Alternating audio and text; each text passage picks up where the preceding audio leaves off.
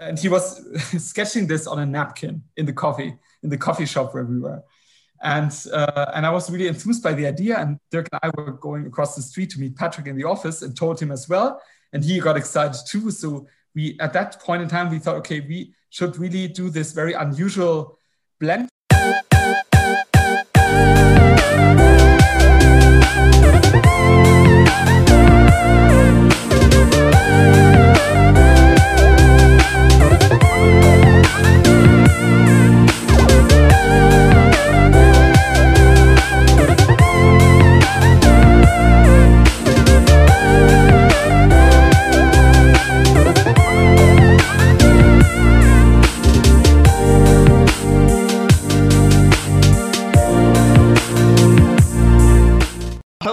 welcome to this episode of the Academy of Management Review Origin Series. My name is Rich Makadok. I am a professor of management at Purdue University's Krannert School of Management and also an associate editor of AMR. And uh, in today's episode, I'll be interviewing two of the authors of a forthcoming AMR article called A Bait and Switch Model of Corporate Social Responsibility by Patrick Haack, uh, Dirk Martignoni, and Dennis uh.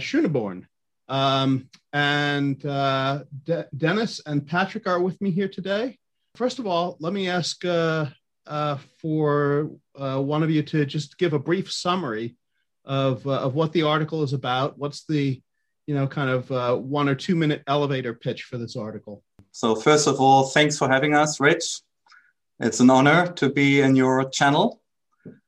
Uh, so in terms of elevator pitch, well, I guess the key question of the paper is, what is the best way to facilitate substantive adoption of CSR?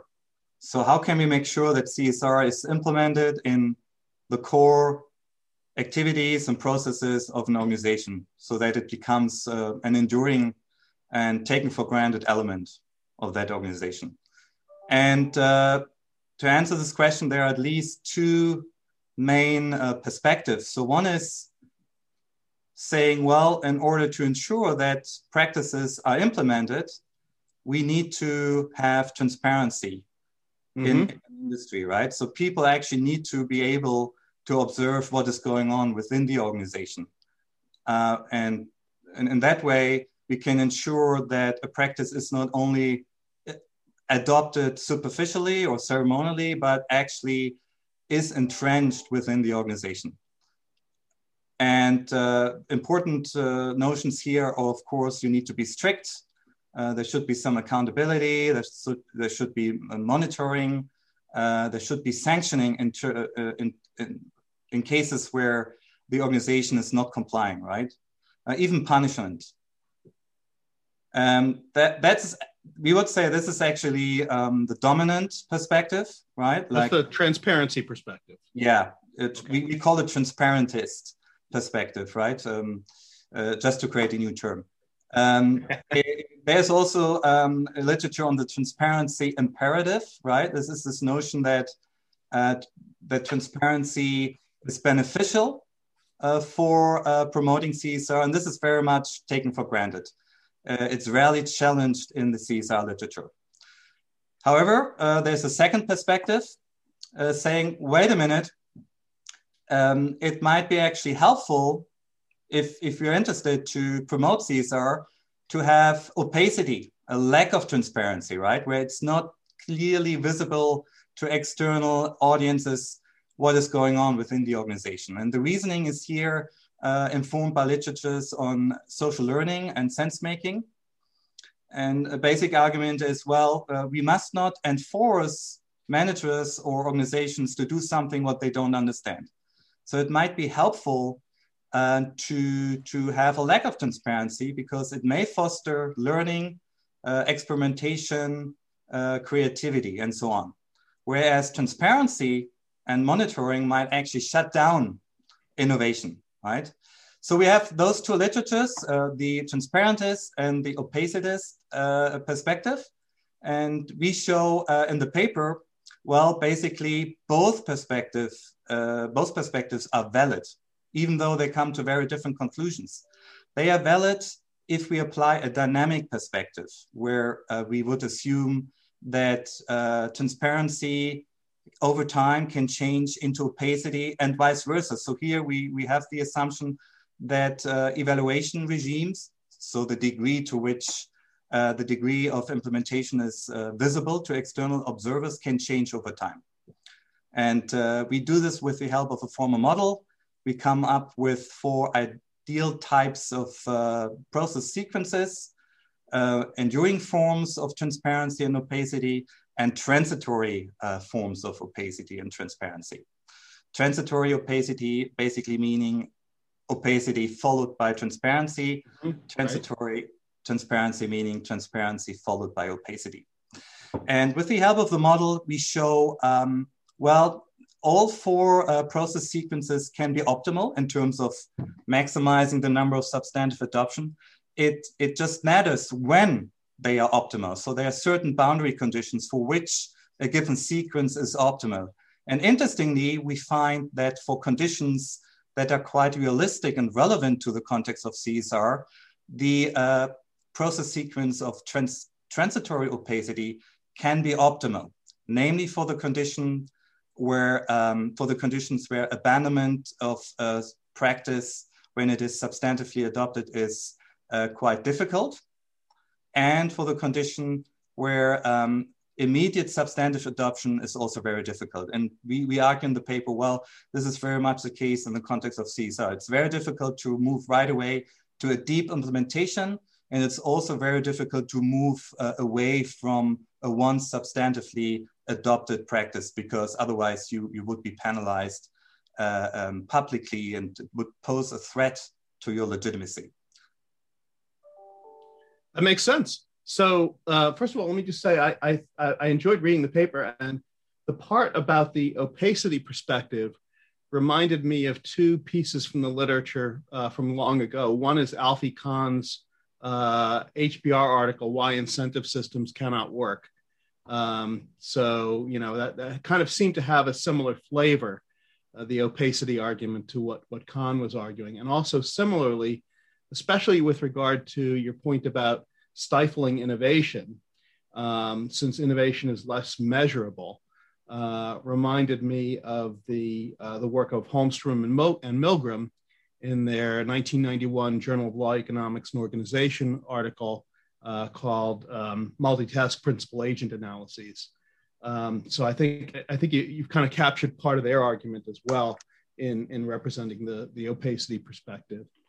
Um, so because they they argue that in some sense incentive both of them you know Kohn and, and Holmstrom and Milgrom in, for their own reasons different reasons argue that incentives can be too strong in some way. Uh, and uh, you know in, and I guess that's that's similar to the arguing that uh, that transparency can be you can be too transparent in some sense. Um, so that just was something that occurred to me as I was reading the paper. Um, let me just follow up a little bit about uh, about the logic underlying the paper because you know I'm I'm kind of I'm a formal modeler myself, so I I kind of tend to gravitate to these things and uh, and want to dig in perhaps perhaps more than my audience will want me to, but I'll, I'll do it anyway. Um, so a couple of questions I had. Um, so first of all, you've got this very provocative title, a bait and switch model of corporate social responsibility, right? So bait and switch is um, you know a term that's used in sales uh, where a salesperson uh, closes a deal uh, in a deceptive way uh, by uh, promising one thing uh, and then getting the behaving in a way that increases the buyer's commitment to doing the transaction and then actually delivering something different than was promised. So there's a there's a there's an unethical flavor to the to the the term bait and switch right? It's it's deceptive. Um, and so it, so it gives your it gives your title a bit of a provocative uh, flavor to it. Um, so w- one question i had here was um, who who exactly is doing the baiting and the switching in your logic? Who so obviously obviously the the firm itself is kind of the the the buyer in the bait and switch uh, scenario, but who's the salesperson who's doing the bait and switch? Yes, maybe I can say a few words about this. Uh, we are aware that the, usually the notion of bait and switch uh, has quite a negative connotation, but we actually mean it uh, uh rather positively here in this context, since we are talking here about practice that is in principle desirable, of course, that firms move towards the direction of adopting CSR practices substantively. So uh, we believe the, the implications of the paper are partly not so much only for the firm itself, but also for those uh, who try to uh, nudge organizations or firms to move towards CSR adoption. For example, for NGOs who try to push the CSR, CSR agenda or for regulators. So, but it would be the advice for them to grant the firms some leeway in the beginning of a CSR adoption process and to, mm-hmm. in that sense, it sets uh, lower the bar to enter these kind of practices through a regime of opacity where the firms can experiment, learn, uh, uh, innovate, as Patrick just described, and then over time, at some point, switch the demands towards uh, a stronger push towards transparency, transparency because with the yes. switch uh, um, with uh, later in this process and switch towards an increase demands for transparency then um, would um, create a situation where some of the ceremonial adopters over time um, right. switched also right. towards substantive adoption so in that sense kind of the bait and switch mechanism, as you might know it in marketing, but in a very different meaning here in the CSR context. I don't right. know, Patrick, so if you want to add to it. Your, your argument there, what you're saying in effect is the, the ends justify the means in some sense. We can use uh, deceptive ends to, to, to do this because the, the, I'm sorry, deceptive means to accomplish this because it's, uh, the, the end is a good end in some sense. Yeah, but, uh, yeah, yeah. Patrick, I'm, I'm not sure. This, Patrick, you disagree? I, am not sure deception is involved here, um, yes. because in a sense, the salesperson uh, could be uh, different people, right? I mean, uh, we, we talk in the paper about uh, exogenous versus endogenous switches. Yes, uh, I noticed that. One salesperson could be the regulator, right? Uh, if, right. If the regulator decides, okay, we see now a critical mass of ceremonial adopters, we've been tolerating this behavior, but now we really want to ensure that the ceremonial adopters implement the practices. So now I do, uh, I tighten up the regulation, right? And uh, so in a sense, um, this this will actually uh, be the, the switch part here. Uh, another salesperson could be, of course, and Dennis mentioned it, the, the NGOs, right? And if right. you're interested in, in promoting CSR, it, it, it doesn't it doesn't make sense actually to have a very strict standard or a very strict uh, regime uh, in the beginning because then you may have only a few uh, organizations being able to meet the standards of that uh, uh, very strict regime, and the impact in terms of uh, promoting CSR would be would be very small. So even as an NGO, um, you you need to keep an eye on the temporal process, right? Also um, outcomes in the future and as an NGO, you may have an interest actually to tolerate in the beginning some ceremonial behavior, some symbolic behavior, because you know you may be able then to attract a huge number of organizations who are still experimenting. But nevertheless, after uh, the tightening and uh, the hardening of, of requirements, they, some of them at least, may uh, then change from ceremonial to substantive adoption, which increases your net impact in terms of uh, uh, promoting CSR. So at least two salespersons here involved, the regulators and the NGOs. And the third type of salesperson is actually the uh, organizations already uh, substantively adopting a practice in the beginning, right? Because we right. have a, a few true believers who are willing and able to meet strict standards right in the beginning. But what happens for them under opacity, external observers do, do not see the differences, right? And they tend right. to overgeneralize from a few bad apples to the general population. And this, of course, uh, is a problem for the true believers, for the substantive adopters. And they have an incentive to enforce over time uh, a stricter regime towards transparency. So at least three salespersons here regulators, NGOs, and uh, the true believers. Yes. And there's actually, I think, a second story you could tell about the competitors. Uh, the, beyond just a kind of a true believer story. If I'm if I play put on maybe a little bit of a cynical hat, right? I could I could see where it may not be that I'm a true believer, but I at least have um, some advantage in being able to deliver CSR more effectively or less expensively than my competitors do. And so I adopt it early. Uh, and then I translate that into a competitive advantage uh, by luring my competitors into induce them first into into ad- adopting ceremonially and then later cut the branch off by uh, by demanding greater transparency. So it may be a form of maybe a way that that that a company can actually gain a competitive advantage even if they're not a true believer in some sense. So that's that's another possible story one could tell. So um, I, I did want to uh, uh, follow up a little bit about the um, the assumptions underlying the model. So again, there's there's um, whoever the salesperson is. If I, um, you know, there's a saying: uh, "fore forewarned is forearmed." Right. So if I know in advance what's coming, I can be better prepared for it and and protected against it. Right. Um, so if if I know that somebody is going to bait and switch me, that may uh, uh, enable me to, you know, to prepare for it in advance and maybe avoid the bait and switch, right? So, it, it but that that assumes a certain level of rationality, um, and uh, as far, so you, the kind of mathematical model that you use in this paper does not assume that kind of rationality. Is that correct? Where where my adoption behavior today is taking into account um, you know what i think may happen tomorrow in terms of transitions? It's it's not in the model. Uh, and uh, you raise a fascinating point here. And i think indeed we see companies who are who are quite advanced uh, in, in terms of csr who do not communicate actively about their csr commitments because they are afraid being pulled into something that they cannot control eventually. Um, right. Which, which is some sort of reversed decoupling, right? Uh, mm-hmm. Meaning, well, actually, a, a, company is already doing pretty okay in terms of implementation, but nevertheless, the company is very careful in, in communicating about it, which is quite the opposite of the traditional concept of decoupling.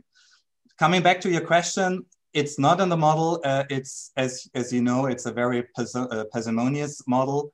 We right. try to make uh, uh, just just a few assumptions. Uh, later on in the robustness checks, of course, we we uh, add and vary um, play around a little bit with the assumptions. But you're right. We we cannot.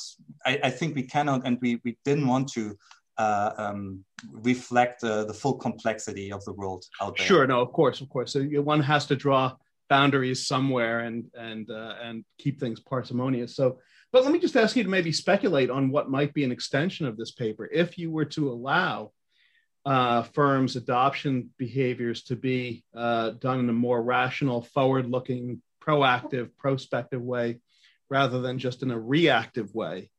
Um, how do you think the results might differ in, in an extension like that?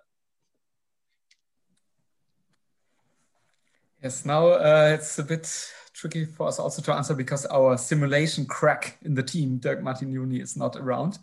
Ah, okay. Discussions, uh, some of our discussions with him uh, centered around uh, future research to look into kind of agent-based modeling where we would be able to distinguish also between different attributes that the agents have. So far, we are treating them with one bold brush. Uh, right. the, the, agents in the model by and large. Um, so uh, the Markov model is uh, excels in its simplicity, but right. Uh, it doesn't really take into account the historicity of, of the agents, so to speak, and also not different attributes. For example, big market players, small market players, or different uh, types uh, of commitment here. So that could be an uh, option for the future, but we didn't take into account your ideas so far uh, in our discussions okay. in the author team. Well, I'll look forward to future yeah. refinements of this model as as it gets extended in the future. Yeah, that'd be great. Um, so okay, so I've, I've, I've I've played around enough with the with the model itself. Let me ask you about the the story behind the paper. So um, tell us a little bit about um, uh, uh, you know, how did this project get started in the first place? Where did you get the idea for it? Yeah, I think it's an interesting backstory, maybe also interesting for, for junior scholars to hear. because it dates back quite a long time ago. I think now nine years, roughly. Um, because at the time, Patrick and I were already doing research in that exactly that area, uh, CSR practice adoption, and we did a big qualitative empirical study in the banking industry around the Equator Principle standard at the time. And I was sitting down at that time in 2010 with uh, our co-author Dirk Martignoni just for coffee. Uh, he and I we got to know each other a few weeks earlier, and he was asking me, "Yeah, what kind of research are you doing, Dennis?" I told him about the paper I did with Patrick and another author, co-author Christopher Wickert. And uh, he, Dirk is doing completely different research. Yeah? He's doing he he does formal modeling, computer-based simulation, etc. And he said, "It's really interesting what you're doing. We we could actually model this in the following way." having actors move from one period to the next between the states of non-adoption, ceremonial adoption, and substantive adoption, because this is ultimately what you're after here.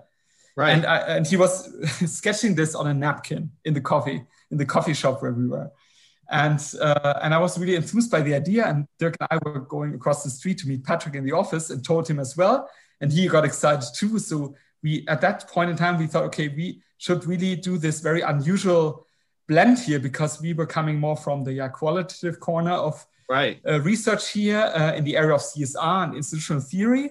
And he was coming with the quants and formal modeling and and uh, simulation. But we thought, okay, why not? Why not bridge these these worlds to some degree?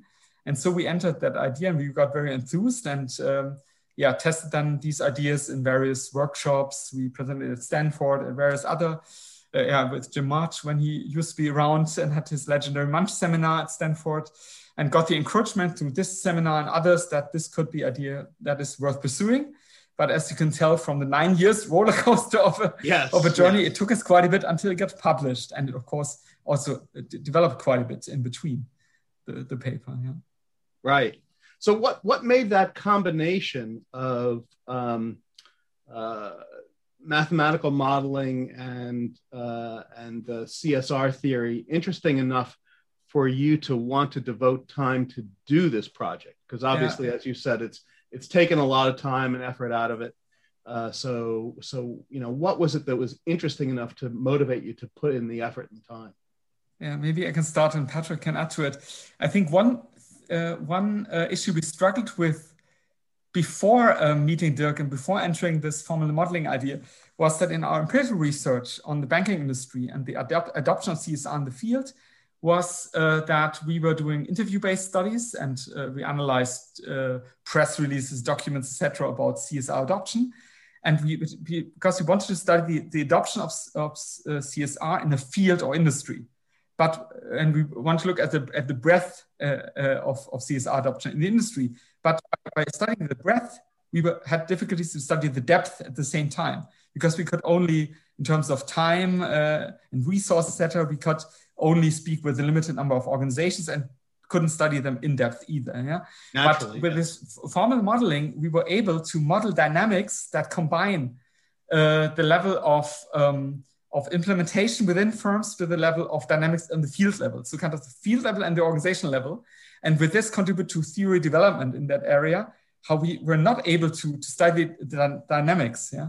Uh, right. Or it would need a, a, multi-site ethnography, I would say, to study right. this empirically uh, to really capture it on the field level and the organizational depth level at the same time. So in that sense, it gave us an instrument to at least foster theory development in an area where we uh, where it's informed through, through, some qualitative research, but we couldn't couldn't fully study it in that way yet.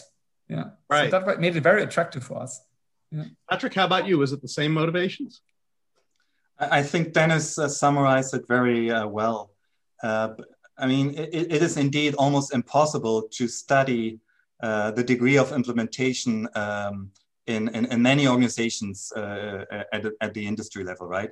Um, there are there are some rough proxies, uh, and um, people are doing it more and more, and this is great work. But um, we felt like okay, um, the model approach, the modeling formal modeling approach, can really add something to uh, the CSR literature.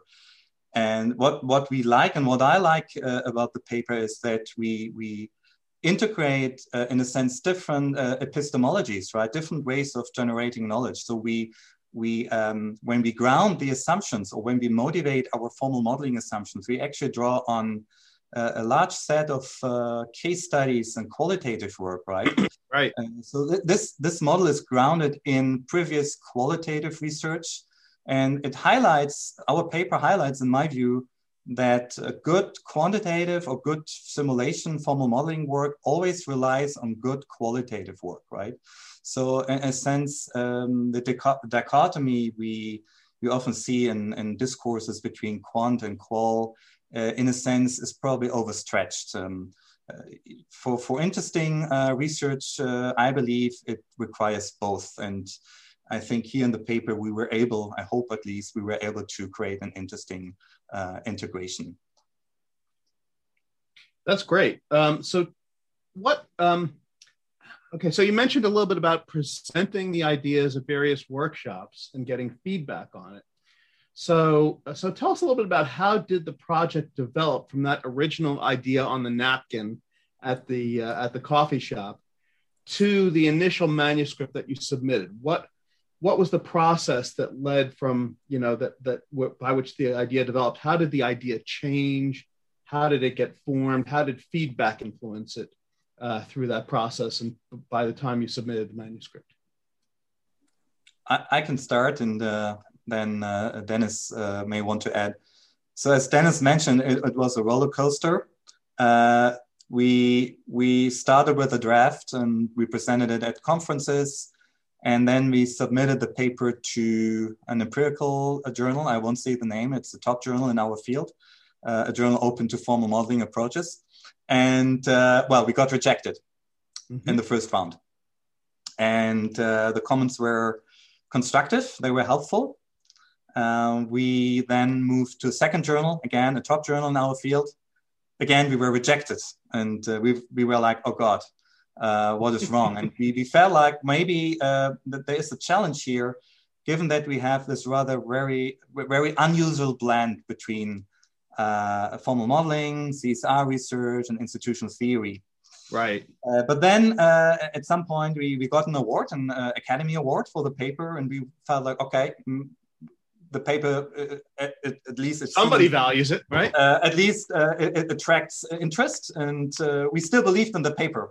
And then, and you made this better than us, there was a policy change in AMR with um, the editorship of Jay Barney, and AMR was open to uh, formal modeling pieces. Mm-hmm. And we, we figured, well, this is my this is maybe a chance. So we submitted to AMR, and um, there we got very developmental and helpful feedback, and um, eventually we were able to publish an AMR. So maybe uh, also as an advice for junior scholars, because back then we were pretty junior. Um, never give up. Uh, I think it's important to stay motivated, and naturally, this is easier in a team. Uh, mm-hmm. Be resilient, be persistent. Uh, if it not if, if it's not working out in one journal, there might be another journal uh, where the fit uh, is better, um, and that was the case for us with AMR. Right, I, and I can imagine that if you've got a, a set of reviewers who come at this from different disciplinary or methodological perspectives that they could try to be pulling you in opposite directions. Uh, I had a friend uh, who once uh, said, you know, when two dogs fight over a bone, the bone loses. Uh, and was that your experience with those first two journals that you had uh, you had uh, reviewers pulling you in opposite directions in some sense? Yes, a little bit, but also I think at the time our paper was not maybe also not fully ready at that stage, and uh, we got tough feedback. Uh, but importantly, we, we learned from each of these rounds, and we took these feedbacks, even if you got rejected, of course, fully to heart before moving on to a next right. and this proved uh, very valuable.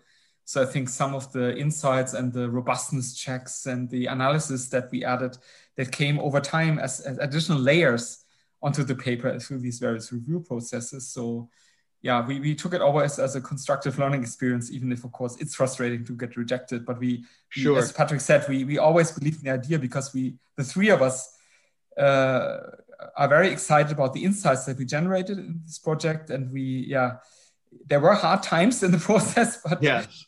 uh, things like the award at the Academy of Management, SIM division, social issues management, or also appreciation that we got at conferences, kept us uh, helped us to to get this um, trust in our ideas and then to pursue it further. And we are very happy about the outcome now in the in the review process that was very appreciative at, at EMA and helped us a lot. To, Great. Yeah, even bring it to to publication in the end.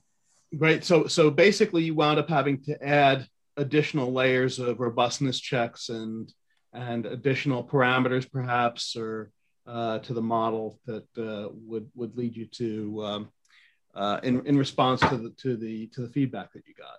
Yeah, exactly, and that's also maybe a learning for junior scholars. I mean, in I don't know, in between our paper at AMR had I, I think 45 pages of 55, 60 uh, in between because we had to add so much appendices and, and, and extra analysis to, to in our dialogue with the editor, handling editor, and the reviewers.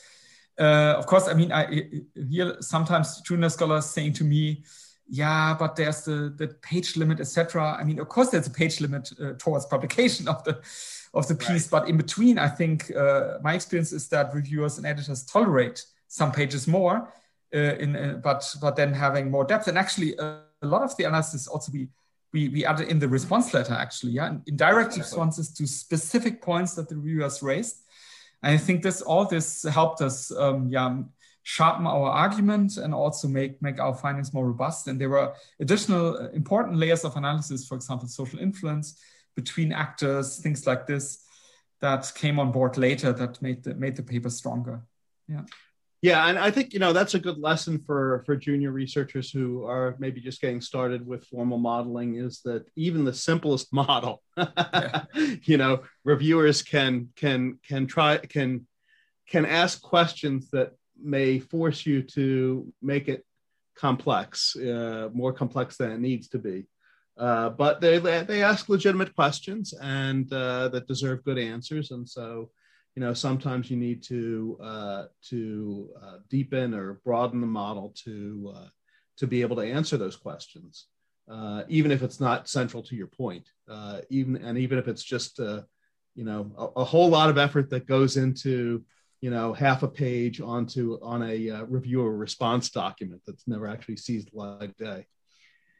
Good. So um, so let me ask you this: uh, what what impact do you hope that this paper will have in terms of its future influence on on, on future theory, its influence on future empirical research, its influence on future practice, or its influence on future policy? Maybe take each of those four: theory, uh, empirics, practice, and policy. What what kinds of of uh, uh, of impact do you hope you'll have? This paper will have on those areas. Okay, I can start with theory and uh, empirics, maybe. Um, well, I, I think uh, the paper shows that um, transparency uh, can be beneficial to CSR, but not always. Um, it, it, depends, right? I mean, in this paper, we really look at the boundary conditions. We look at when is it beneficial, and uh, uh, my hope is that our paper can contribute to um, a better understanding under which conditions transparency is helpful for promoting CSR. And in a sense, it, it challenges the transparency uh, imperative, right? Uh, I, I, mentioned a few minutes ago. The, take, the largely taken for granted uh, assumption that transparency uh, in any condition is helpful or beneficial for CSR. Um, so that, that would be the theory part uh, for empirics. Well, I think our paper is one of the first uh, in, in the CSR literature actually working with uh, simulation and formal modeling. Um, and here, I guess our hope would be um, that it helps encouraging other scholars to, to draw on a more diverse set of, of methods and approaches. Because you could argue we currently see um, a certain set of methods being applied in, in CSR research, um, and this is great and very important, but I think uh, we, we, we see there is potential to broaden up uh, the methodological toolkit, right? And we believe now that CSR research is more and more maturing, uh, so this has been around for 20, 30 years, we probably uh, um, eventually at least need to move uh, or add at least um, besides the case studies and the great qualitative work, we, we probably also need to push a little bit more the quantitative um, side here, uh, including formal uh, modeling and simulation. I think there's a huge opportunity for for scholars actually to to uh, use uh, those approaches more frequently, especially in CSR research. And I yeah, I mean, so do you, sorry, sorry, do you, do you think there's there's um, an opportunity here for for researchers to do more empirical studies on uh, on transparency pressures, uh, increases in transparency pressures over time, uh, and the reasons for those, either either for uh, research on NGOs or policymakers or even competitors. Yeah, probably also on timing. So, what is the right uh, point in time to to switch or to to kind of uh, make an evaluation regime more transparent? Because uh, we we kind of um, do not address directly the question of timing um, in the paper, and I think uh, the timing aspect uh, that would be an important or potentially fruitful avenue for future research. Okay. How about uh, practice or policy? Uh, are there any uh, implications you hope this paper will have on on the actual practice of uh, you know of uh, of CSR or of policymakers or of NGOs or whoever or, or or policies? What do you think? Yeah, I think this brings us back a bit to the discussion we had at the very beginning of this conversation uh, regarding bait and switch, that um, NGOs or regulators um, may be better off if they grant uh, corporations first some leeway, some opacity regarding the uh, experimenting with CSR practices, and then at some point in the process increase the demands. Because as Patrick said uh, at some point, it's better to um, have a process where many firms come on board and enter in these dialogue processes to then move towards substantive product, uh, uh, adoption eventually, even if they started uh, more in a ceremonial adoption style or or haven't haven't achieved their own uh, CSR aspirations yet at that stage. Yeah, instead of uh, implementing a, a very hard, strict CSR regime or transparency regime where only very few uh, corporations would come on board and, uh, and, enter that process. I think this is not only an implication for the for NGOs or activists or regulators, but also maybe for CSR managers. Uh, or yeah, some some research uh, calls calls those managers internal activists that want to push uh, and sell these uh, these issues also internally in, in firms.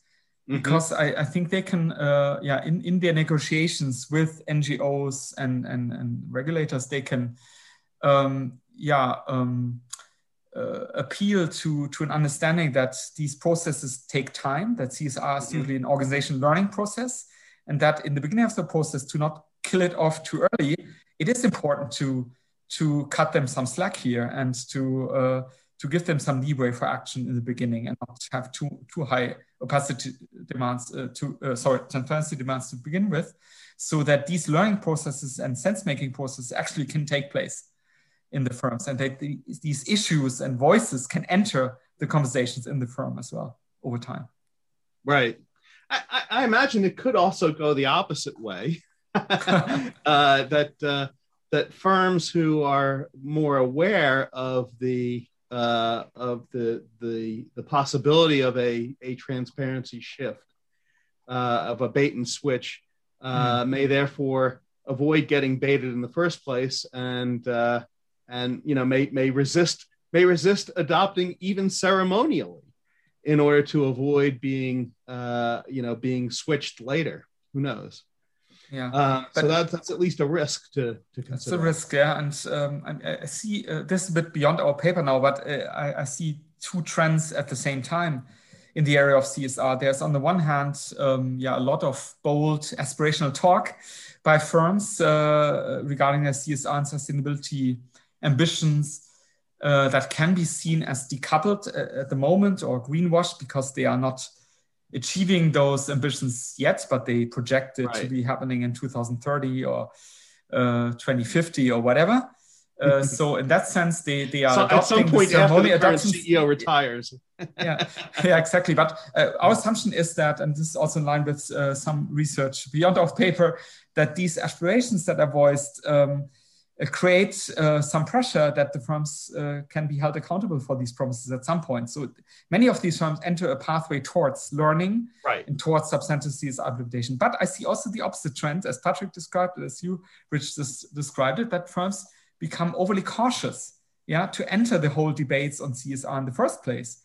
And there's good research on the notions of strategic silence or uh, yeah. green hushing yeah that you rather stay silent about uh, what you are doing in terms of csr sustainability because you don't want to raise the expectation level mm. too, too, high. Yeah.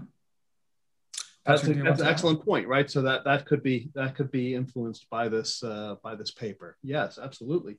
So let me ask you this. Is do you think that there's a, an audience for this paper beyond uh, audiences who are interested in csr beyond csr researchers? Um, if so, what do you, what do you think might be the if, you know? So if I'm just a, if I'm a management researcher who really is not that into CSR or or doesn't doesn't particularly care about it, is there some reason why I would be interested in the paper? I think, uh, uh, or at least I hope, this paper could be of interest for um, institutional theory. Uh, because in institutional theory, um, one uh, concept that is very important is decoupling, right? Mm, decoupling right. between policy and practice basically means um, what what is said uh, in terms of, uh, let's say, uh, in, in, a website uh, is not uh, really um, reflected in what is being done. Right. So the formal structure um, uh, does not is not reflected of the reflective of the actual working practice within the organization. And decoupling, uh, what we show uh, is that decoupling, however, uh, can be very helpful for institutional change because decoupling allows companies uh, to ceremonially adopt uh, and to join uh, CSR practice.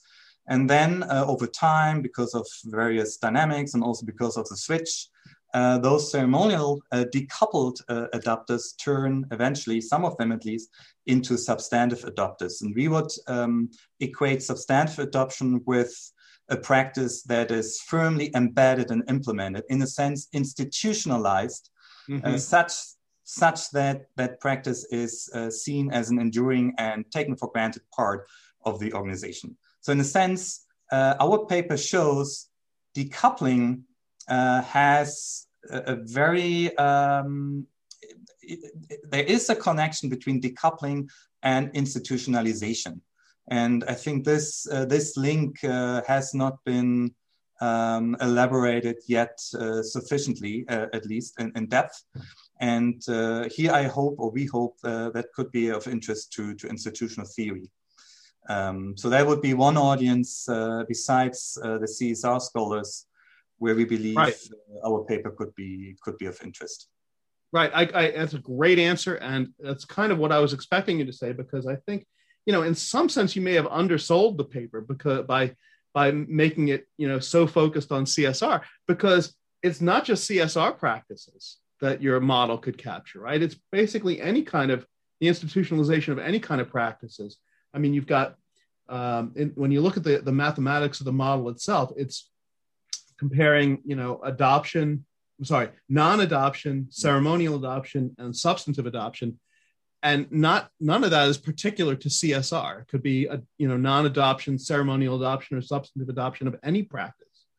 Um, and so you know, I wonder if that if the model has has maybe broader applications yeah. you, uh, than you've right. given it credit for.